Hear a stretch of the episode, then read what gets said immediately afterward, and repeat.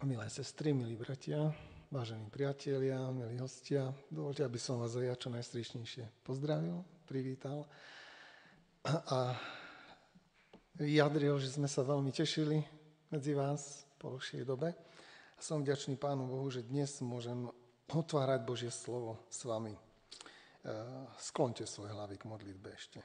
Pane, sme pred Tebou, každý jeden ako otvorená kniha, a túžime potom, aby si prehovoril do nášho srdca. A teraz, Pane, keď otvárame Tvoje slovo, prosím, otváraj naše mysle, naše srdcia a daj nám jasne počuť, čo Ty nám chceš povedať.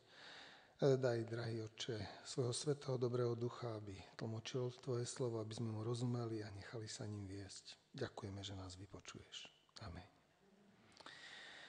Bol čítaný text písma z Izajáša, ale skôr ako sa k tomu textu dostanem, Chcem e, vyjadriť Pánu Bohu vďačnosť za to, že sme úžasná rodina. Viete, uvedomil som si to za týchto posledných 10 dní e,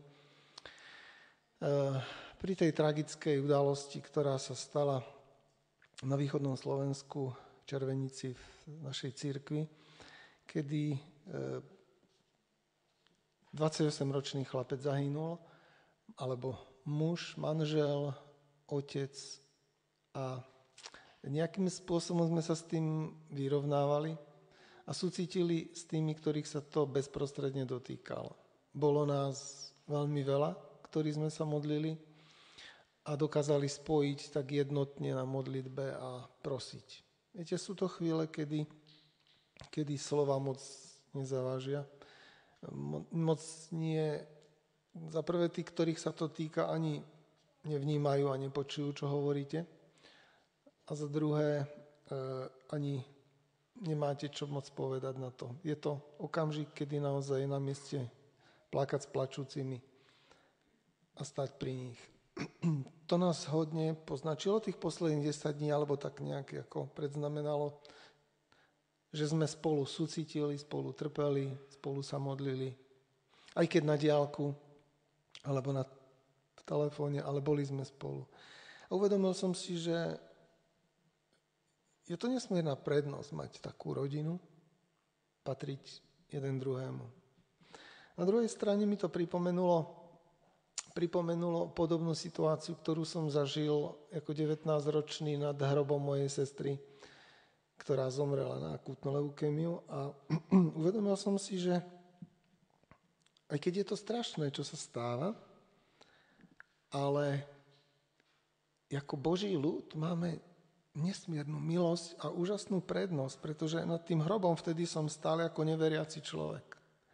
A nikdy nezabudnem na pocit tupej beznádeje a prázdnoty. A bolesti, ktorá nemala proste východisko a nádej. Viete, a keď som potom poznal pána Ježíša, tak som si uvedomil, že, že už sa to nikdy nezopakuje. Nie, že by sa nestalo niečo horšie, ale že už nikdy neprežijem ten hrozný, strašný pocit beznádeje, samoty a opustenosti v celom vesmíre. A pre nás ako veriacich ľudí je úžasné, že nech príde čokoľvek, aj to najnepochopiteľnejšie a najťažšie v našom živote, nemusíme v tom byť sami.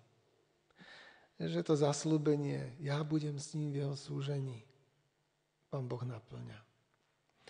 A pre mňa to bola nesmierna milosť a poznanie Božej milosti, keď som si uvedomil, že sa to už nikdy nezopakuje. Viete, ale ťažko to poviete niekomu, kto je ochrnutý bolesťou. A ani to nie je čas vtedy hovoriť. Ale, ale človek časom na to príde a uvedomí si to.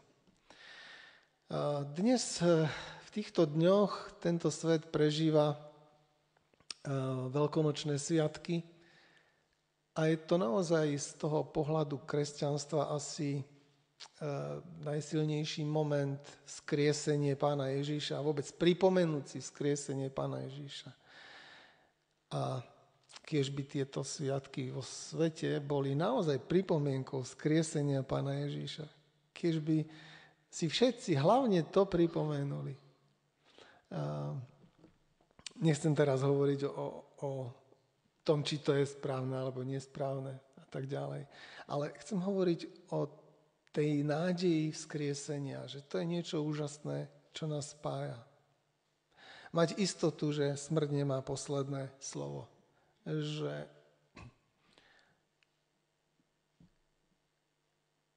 každé slzavé oko raz bude osušené. A to, čo sme študovali v úlohách sobotnej školy, že pán bude utierať tie slzy a že mnohí sa stretnú, mnohí rodičia, ktorým zomreli maličké deti, sa stretnú a dostanú ich do náruče a, a budú môcť ich v úvodzovkách dovychovať a priviesť k pánovi. Jako niektoré tie zaslúbenia sú až neuveriteľné pre nás. Viete, ale pre ľudí tohto sveta to je tak silné, že tomu ani nemôžu veriť niekedy. Že tá nádej, že by to vôbec mohla byť pravda. Že by tá nádej mohla byť vôbec reálna. Kiež by aj tieto dni sme dokázali využiť a dať kúsok z tejto nádeje ľuďom, že vzkriesenie, o ktorom sa tak nejak akože šepká okolo, je naozaj realita a že to je to najkrajšie, čo si dnes ani nevieme predstaviť, ale je to realita, ktorú Pán Boh pripravuje. A, a zvestovať ľuďom takúto nádej, dávať im takúto šancu do budúcnosti, to je nesmierna prednosť a milosť, ktorú nám Pán Boh zveril. E, Pán Ježiš dal nám, ktorí túto nádej máme, e, veľké prikázanie a veľké poverenie. A my ako církev v posledných e, mesiacoch žijeme práve tými myšlienkami, e, čomu nás Pán Boh povolala. A vy veľmi dobre poznáte to veľké prikázanie. V podstate to veľké prikázanie by sa dalo zhrnúť do jednoho, jednoho jediného slovíčka. Ktoré to je? E,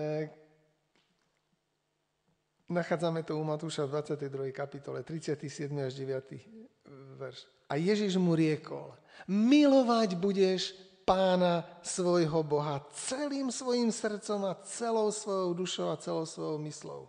To je to veľké a prvé prikázanie.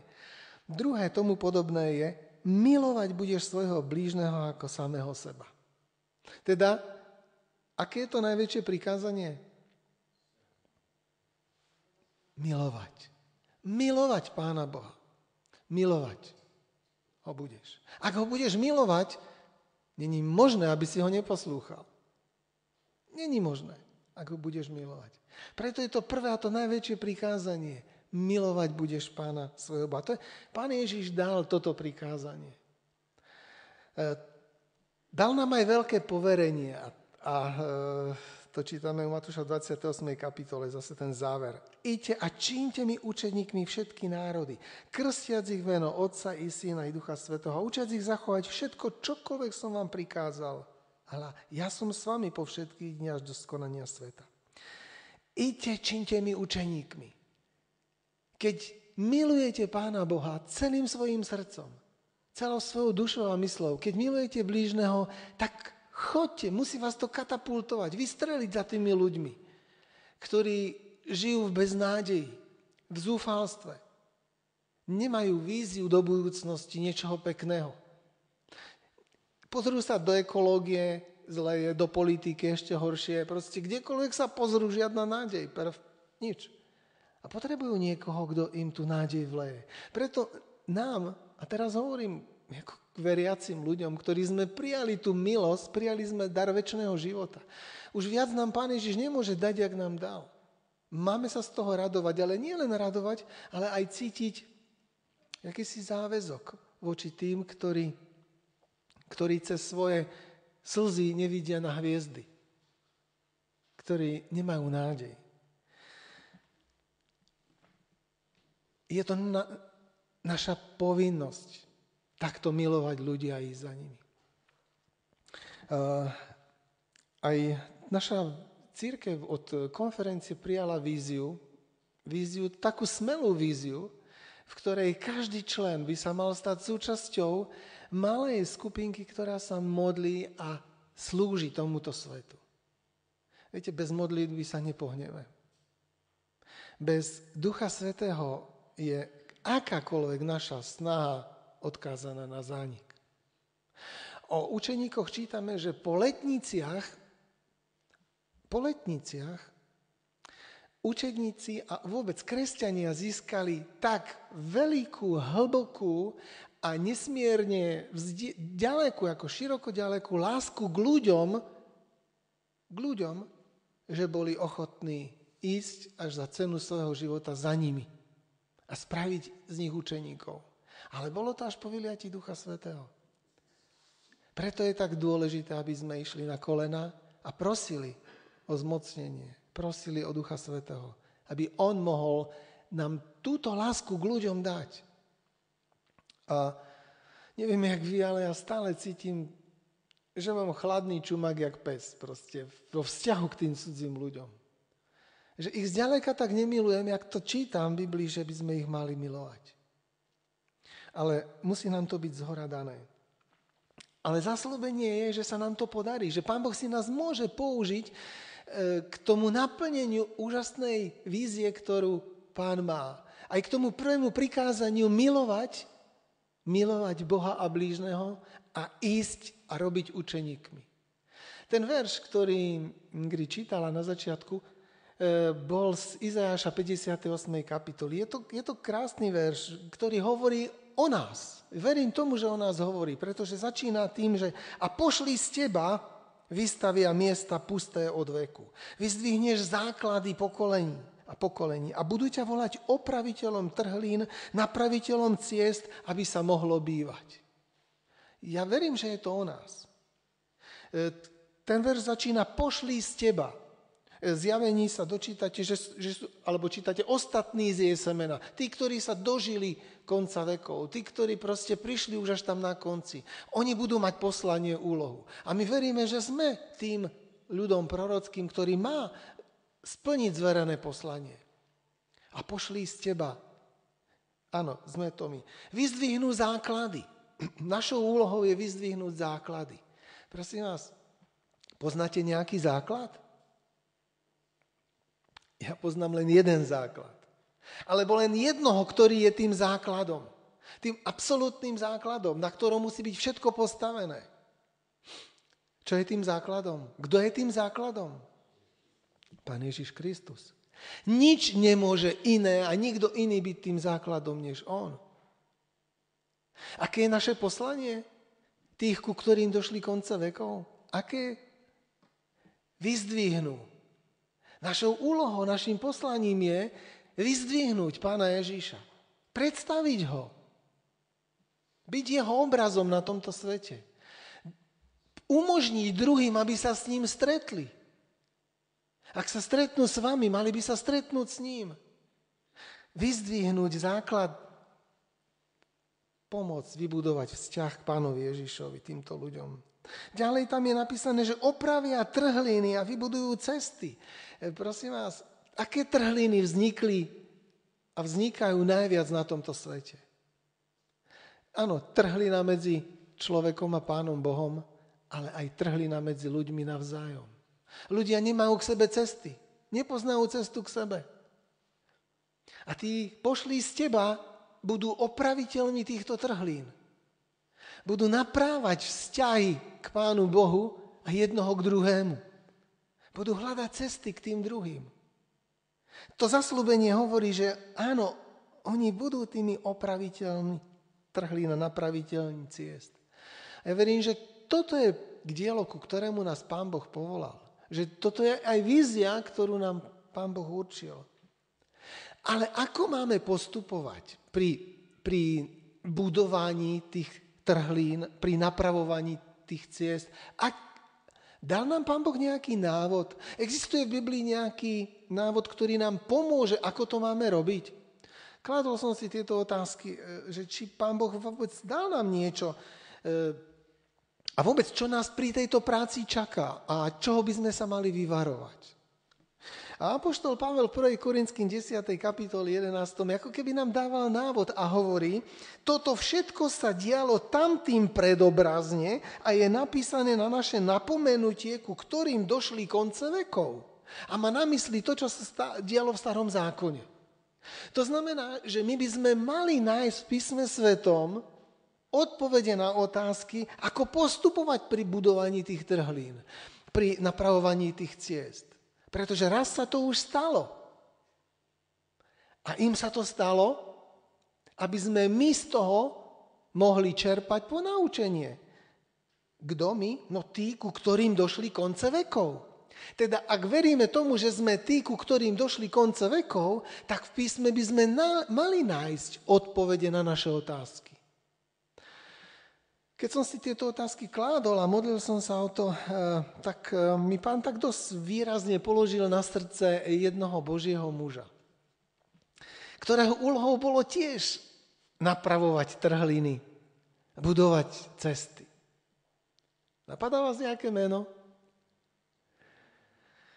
Uh, jeden z takých božích mužov, ktorý ma oslovil a dnes ho vám ho chcem odovzdať a aj jeho posolstvo jeho života dať do vášho života, pretože tak ako mne to pomáha, verím, že to môže aj vám pomôcť mnohom. A tento boží muž sa volá Nehemiáš. A možno už vám to trošku hovorí.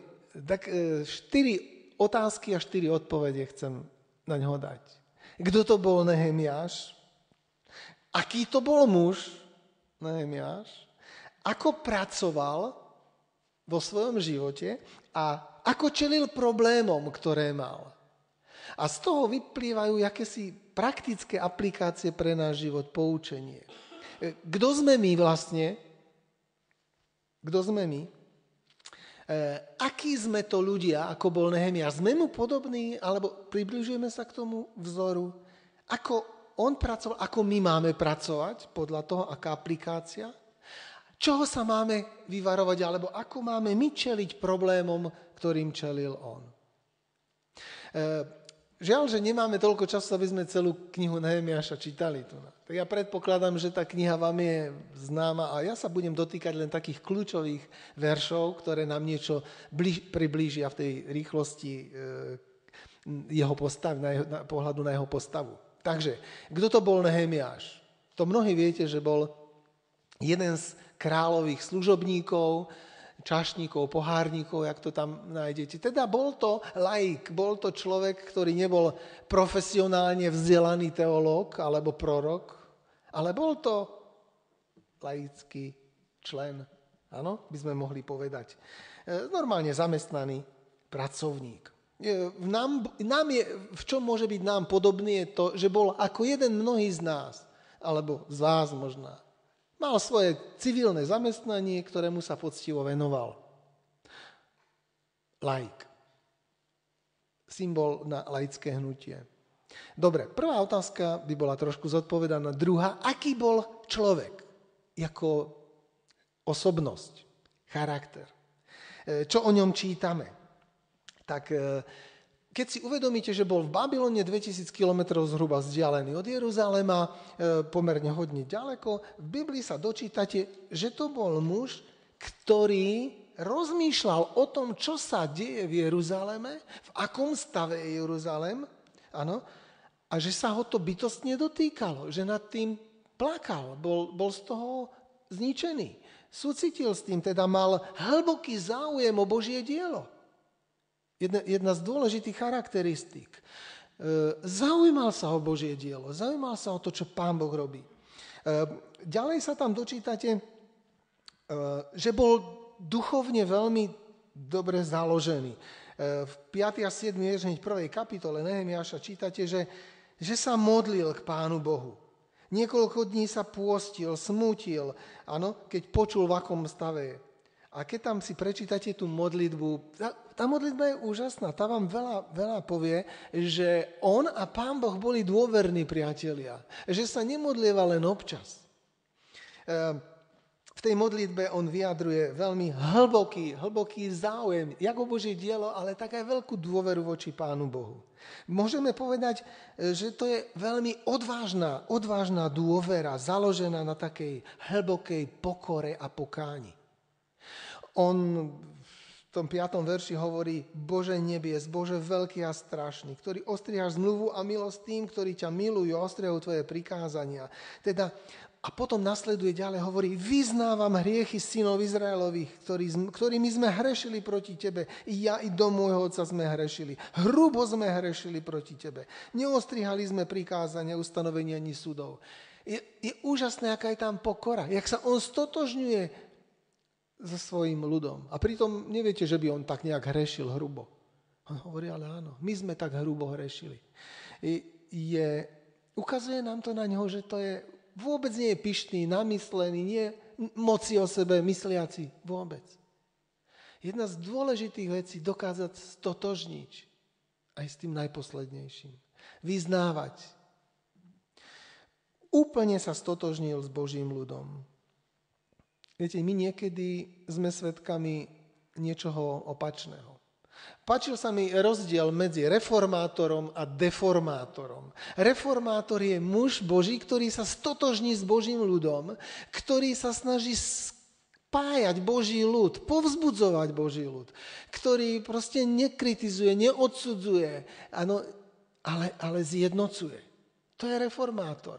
Kdežto deformátor, deformátor kritizuje, rozdeluje, proste pichá, ukazuje na rozdiely a snaží sa rozdeliť. Nie taký bol Nehemiáš. Ďalej, čo tam je dôležité si u neho všimnúť, Nehemiáš není solista. Nehemiáš pracuje v skupinke. Má, dokonca keď si zoberiete, že má v jednoho človeka, veľmi blízkeho človeka. Eh, hneď v prvej kapitole je to Chanany, jeden z mojich bratov, prišiel za ním. A v 7. kapitole zase máte Chanányho, kde on zase prišiel za ním. Teda on vytvára nejakú veľmi úzkú dvojicu, má niekoho, komu 100% dôveruje.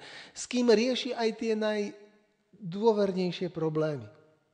A potom druhé, že tam má aj ostatných, má tam aj skupinku eh, tých, ktorí prichádzajú za ním. To sa tam krásne dočítate, že je to síce malá skupina ľudí, ale spolupracujú.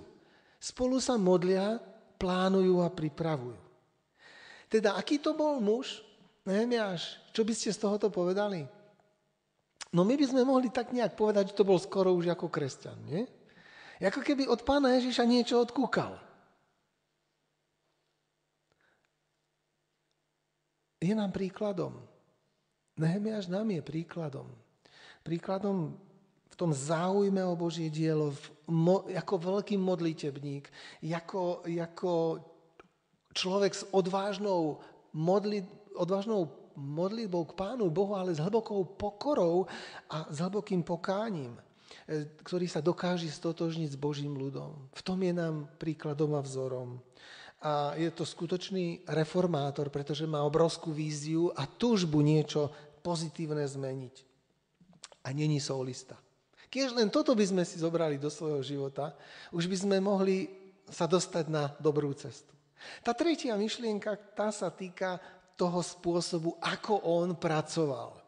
A opäť som tam našiel niekoľko veľmi dôležitých poučení pre nás, aj pre seba, ako on pracoval.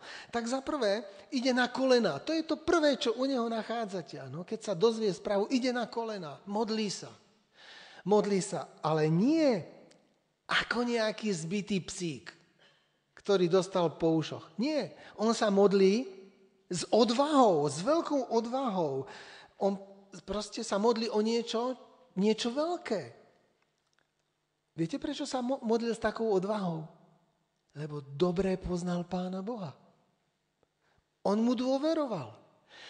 On, jeho Boh bol veľký Boh. A aj preto bola jeho odvaha veľká. Išiel s veľkou vecou pred Pána Boha.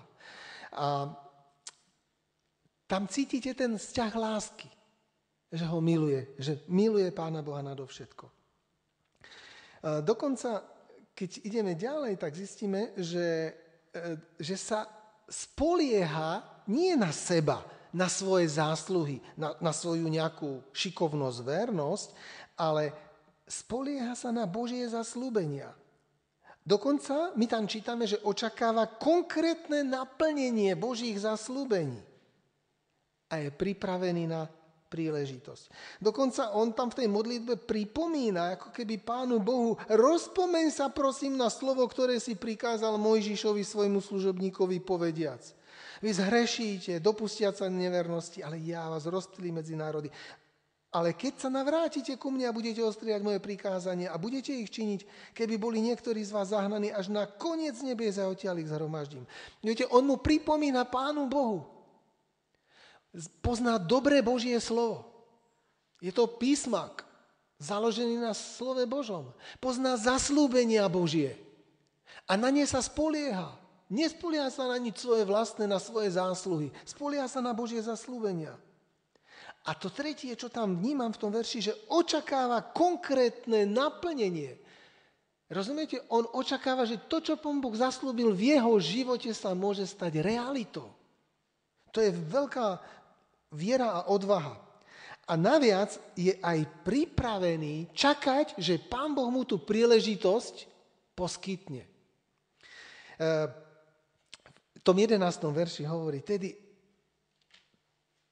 O pane, nech pozoruje tvoje ucho na modlitbu tvojho služobníka, na modlitbu tvojich služobníkov, ktorí si, sa žiadajú báca tvojho mena a daj dnes, prosím, svojmu služobníkovi zdaru.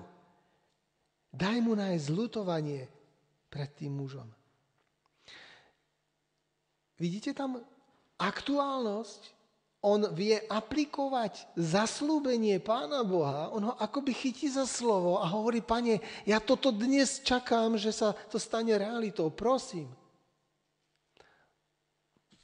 Tá hlboká pokora sa prejavia ale aj v nesmiernu odvahu a dôveru voči Pánu Bohu. Proste u neho náboženstvo není nejaká len taká nejaká forma zbožnosti. To je realita jeho, jeho života. Eh, je pripravený, on očakáva, že pán Boh dá zdaru. Čo myslíte, prišla tá príležitosť, za ktorú sa modlil v jeho živote? Prišla? Keď čítate ďalej, napínavé čítanie, o 4 mesiace prišla. 3 až 4 mesiace sa modlí, takto napeto, a potom prichádza tá príležitosť. Eh, čo spraví s tou príležitosťou? Využije, uchopí uchopí ju. Je to úžasné, keď idete do tej druhej kapitoly, do štvrtého verša, uh, vám len pripomeniem, že on keď sa o tie 4 mesiace postavil pred toho, toho svojho kráľa, tak ten si všimol, že je nejaký smutný, že je nejaký zvláštny, neradostný. A možná mal ten král strach o svoj život, či mu tam niekde necrkol trochu jedu, Neviem, možná, že nie. Možná, že to bol len veľmi empatický král, ktorý si všimol bolesť, ktorú mal v srdci. To není vysvetlené.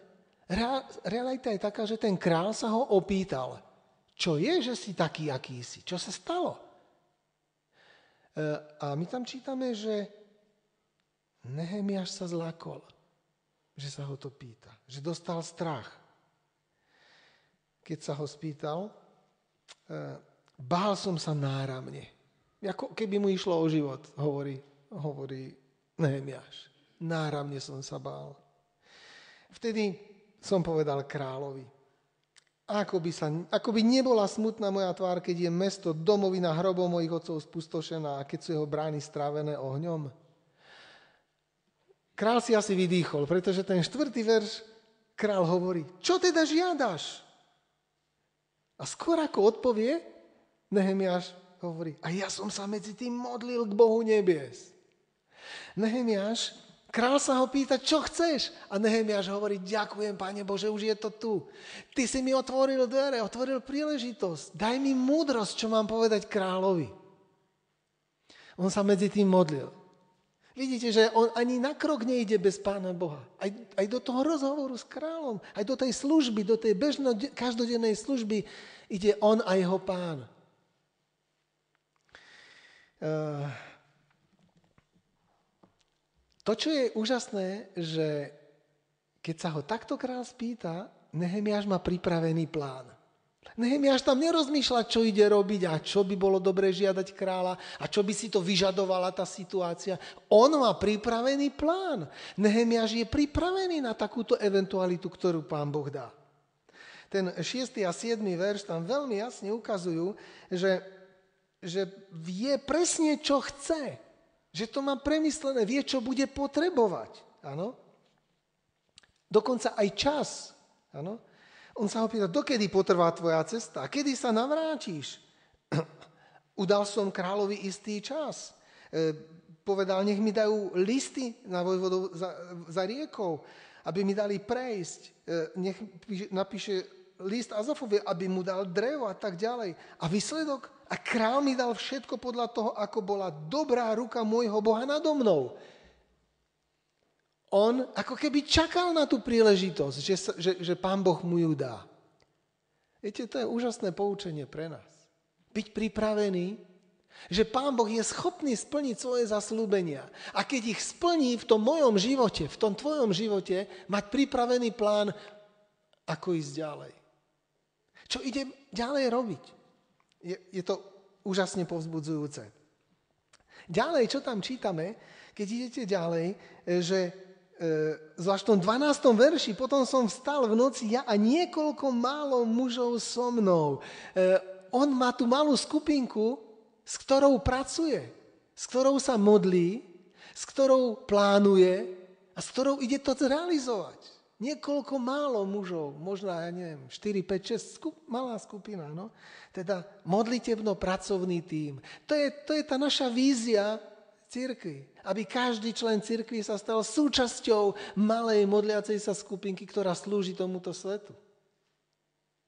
On to má, Nehemiáš to tam má. Ďalej, v 17. a 18. verši, keď si to budete doma podrobne čítať, sa dočítate, že on mal schopnosť inšpirovať a povzbudzovať druhých. On vedel strhnúť druhých, natchnúť ich pre dielo. A keď aj boli malomyselní niektorí a zmalomyselnení, nedal sa odradiť, ale ich povzbudzoval. E, podrobne si to tam môžete preštudovať. Pre nás je poučenie v tom, že by sme mali byť tí, ktorí pracujú tímovo, dokážu z druhých povzbudiť, skleslých, zarmútených pozdvihnúť. No a nie posledná, ale jedna z takých tých dôležitých eh, schopností, ako on pracoval, bola, eh, bola jeho úžasná sebeobetavosť. Keď tam čítate, že eh, on síce mohol si žiadať, žiadať plat za to, ale my tam čítame práve niečo opačné. My tam čítame, že on sa bol ochotný a schopný vzdať ano, toho svojho, svojho platu alebo to, čo tam mal, eh, mohol, mohol dostať. Eh, keď eh, si všimnete, jeho dielo sa začalo veľkým sebeobetovaním. On sa obetoval, išiel do rozbitej krajiny z kráľovského paláca, z do, dobrý plat, dobré postavenie, výsostné postavenie a jemu leží na srdci Boží ľud. Rozbitá, zničená krajina, 2000, viac možno ako 2000 kilometrov sa tam nejak na ťavách dostať, s doprovodom, pretože nebezpečenstvo života. Stojí mu to za to, aby to všetko obetoval? S rizikom, či sa vráti? Jeho dielo začína veľkou sebeobetovanosťou pokračuje tam ďalej, sa dočítate tiež veľkým sebeobetovaním, pretože on, on nežiada pokrm vojvodu a to, čo mu. Nie, on skôr dáva do toho. Viete, aj adventné dielo začínalo s veľkým sebeobetovaním. A nebude dokončené inak, než s veľkou obetavosťou, než s veľkým sebeobetovaním. A nemôžeme očakávať, že tí druhí sa budú obetovať a nie ja. Pán Ježiš bol ten, ktorý, ktorý povedal, nasleduj ma v tom, čo vidíš na mne. A už nikto sa nemohol viac obetovať, ak sa obetoval Pán Ježiš. A tou cestou išli, cestou sebeobetovania, išli všetci jeho následovníci. A preto im ľudia verili. Pretože nehovorili choď a obetuj sa. Ale poď a nasleduj ma a rob to tak, jak ja. Eh, oslovil ma jeden, jeden citát z knihy eh, Prorocia kráľovia, kde sestra Vajtová píše, o tom, ako môžeme sa aj my dožiť podobných výsledkov ako Nehemiáš. Ona hovorí, keď Boh pripraví cestu na vykonanie určitého diela a zaručuje mu úspech, jeho vyvolený služobník sa musí všemožne snažiť, aby určený cieľ dosiahol. S akým nadšením a vytrvalosťou sa bude dielo konať, taký bude výsledok. Ak Boží ľud bude plniť svoje poslanie vytrvalo a tvorivo, Boh preň vykoná divy. Pán volá do svojho diela oddaných, mravne odvážnych, spolahlivo horlivých ľudí, ktorí milujú úprimne človeka. Pre takých pracovníkov nič nebýva priťažké a nejaký výhľad nie je pre nich beznádejný. Usilovne slúžia, kým sa zdanlivá porážka nezmení na slávne víťazstvo. Od úmyslu spolupracovať s Bohom na zvelaďovaní Jeho kráľovstva ich neodradí ani žalár, ani mučenie. Krásny citát. Toto nachádzame, ona takto komentuje Nehemiáša a aplikuje nás, že ak budeme takto robiť, Pán Boh bude môcť takto plniť svoje zaslúbenie. No a záver, e, ktorý z Nehemiáša máme, aké poučenie si môžeme zobrať z, toho, z tých problémov, ktorým čelil Nehemiáš. Čo myslíte? Keď sa začne konať Božie dielo, a je ešte Satan na tomto svete živý. Čo by ste robili na Satanovom mieste vy? Keby ste ním boli. Všetko, čo by ste len vládali, aby ste to Božie dielo zastavili, zničili, nie? Robil to v minulosti diabol takto? Robí to dnes takto? Bude to robiť, kým bude existovať? Žiaľ, že áno. Ako môžeme bojovať proti diablovi? Môžeme bojovať proti diablovi my? Povoláva nás Pán Boh, aby sme sa byli s diablom a bojovali proti nemu? To by sme schytali výprask. Pán Boh nás nepovoláva k tomu, aby sme bojovali s diablom, ale aby sme sa k Pánu Bohu pri, priblížili natoľko, že On si s ním poradí. To je naša úloha. A tuto čítame, z Nehemiaša čítame úžasné ako poučenie, ako bojoval proti diablovi. A vôbec, myslíte si, že Nehemiaš videl diabla? Videl satana? Nečítam tam, že by ho videl. Ale ten zápas bol veľmi ťažký. Všimnite si, e, tam čítame e, verš 4., e, 8. a 12. Spikli sa proti nemu, viete kto? Kto to bol? Čo myslíte, boli to tí? E, štvrtá kapitola. Keď počul Sanbalát, že znova staviame múr, rozpalil sa hnevom a veľmi sa rozlútil.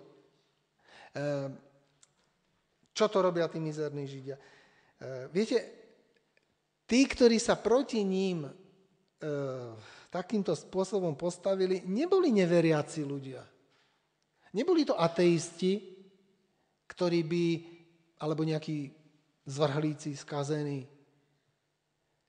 Naopak, dokonca im chceli ešte aj pomáhať a im chceli nejak tak akože sa spolu radiť s nimi. E, viete, oni spôsobili, my tam čítame, že 10 krát, áno, 10 krát navráte sa k nám, prídite, navráte sa k nám, 12. verš. Stalo sa, keď prišli Židia a bývali vedľa nich, že nám riekli, aj 10 krát, a to z každého miesta vraj, navráte sa k nám. Nerobte to tam, to Božie dielo, prídite k nám. To je 4. kapitola, 12. verš. 10 krát. Vytrvalo, pokúšajú. Nie, nerobte, nepokračujte v tom. Máme iný program, poďte, niečo, niečo iné. Ako reaguje Nehemiáš? Nehemiáš zase sa modlí. Modlí sa, Nehemiáš sa modlí, pracuje a bojuje. Áno? Ako keby ho nebolo možné zastaviť. Vie, totiž jednoznačne vie, že robiť sa musí, aj keď by náhodou robil chyby. Lebo keď už nič nebude robiť, už chybu spravil. Tak pokračuje, robí. Nesmieme sa nechať odradiť proste. Len preto, že môžeme spraviť nejakú chybu, keď budeme robiť. Áno, môžeme spraviť chybu. Ale keď nebudeme robiť, už sme ju spravili. Tú najväčšiu. A Nehemiáš si je tohoto vedomý. A tak Nehemiáš nebojuje akoby vo svojich vlastných silách. Ich všetko pekne pripraví, modlí sa, pracuje a rozdelí to. Ale v tom 15. a 20. verši tam máte veľmi krásne ukázané, že je to Boh, ktorý bojuje za nich. My tam čítame, že vtedy zmaril Boh ich hradu. A tak sme sa všetci navratili k múrom. Kto zmaril ich hradu? Pán Boh. Pán Boh bojuje dokonca v mysliach tých ľudí. Boh je to, ktorý má schopnosť preniknúť do ich tajných rád a zmariť ich radu. Ako bojuje Mojžiš? Če, pardon, Mojžiš, Nehemia, Nehemiáš. Ako bojuje? Ide na kolena a modlí sa. A pán Boh robí takúto vec. Bojuje za nich. Áno? Dokonca v 20. verši čítate, keď ich presvieča, hovorí, náš Boh bude bojovať za nás. On je presvedčený o tom. Náš Boh bude bojovať za nás. V tom 20. verši. Ale viete, snaha odviezť ich od diela pokračuje ďalej. E, áno, keď čítate v 6. kapitole, druhý verš, poslal ku mne Sanbala, tak ešte nariekol, prídi a zídime sa spolu vo vzťah na rovine o nové. Ale oni zamýšľali urobiť nám zlé. Vidí tam niekde satana? Nehemiáš. Koho vidí? S kým jedná? Prídi, zídime sa dolu vo vzťah na rovine, rovine nové. Ale on hovorí, ale oni zamýšľali urobiť zlé. Teda, vidí on diabla? Vidí on satana?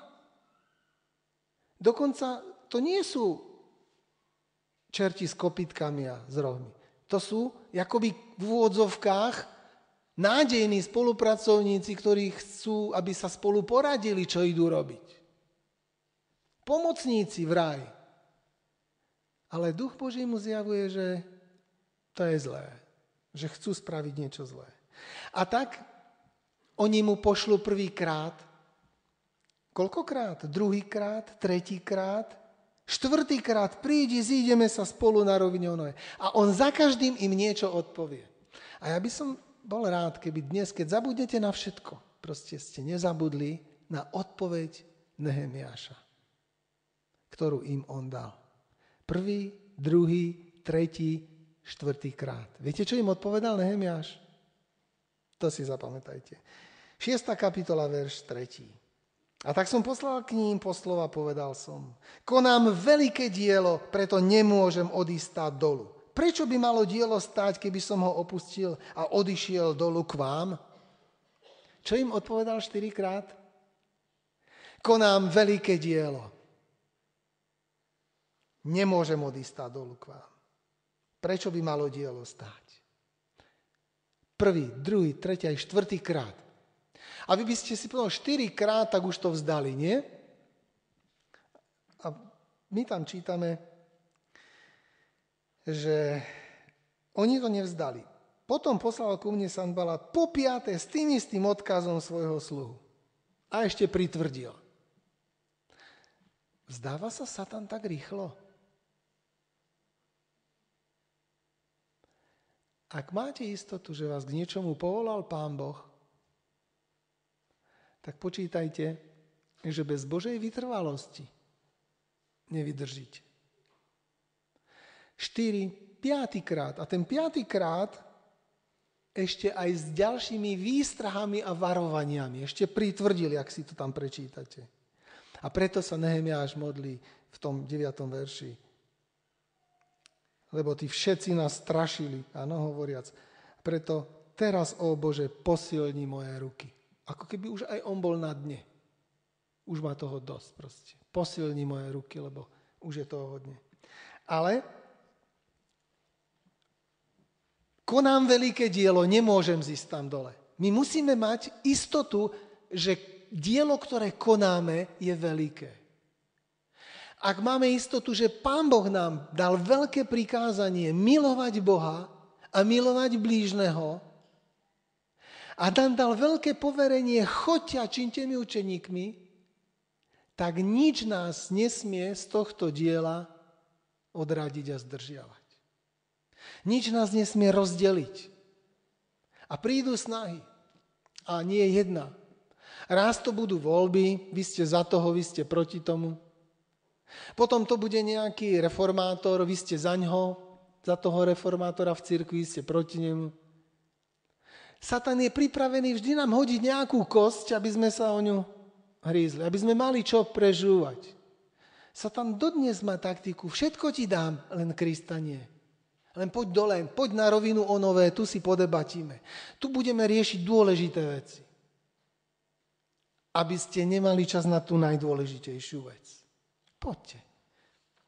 Možno ste boli toho svetkami, možno ešte len budete častokrát, ale Satan to nevzdá. Dokiaľ bude žiť, dotiaľ vám nedovolí konať veľké dielo. My musíme vedieť, čo je naše poslanie, čo Pán Boh od nás chce. A keď aj prídu naši v úvodzovkách pomocníci a spolupracovateľia tak ako k nemu, tak musíme byť natoľko v úvodzovkách odvážni a povedať, nemôžem, konám veľké dielo, nedám sa zdržiavať. Proste nie. Prečo by dielo malo stáť Prečo? Mám jasnú víziu, mám jasný cieľ. Nič ma od toho neodradí. Nevzdám to. Za žiadnych okolností a za žiadnu cenu to nevzdám.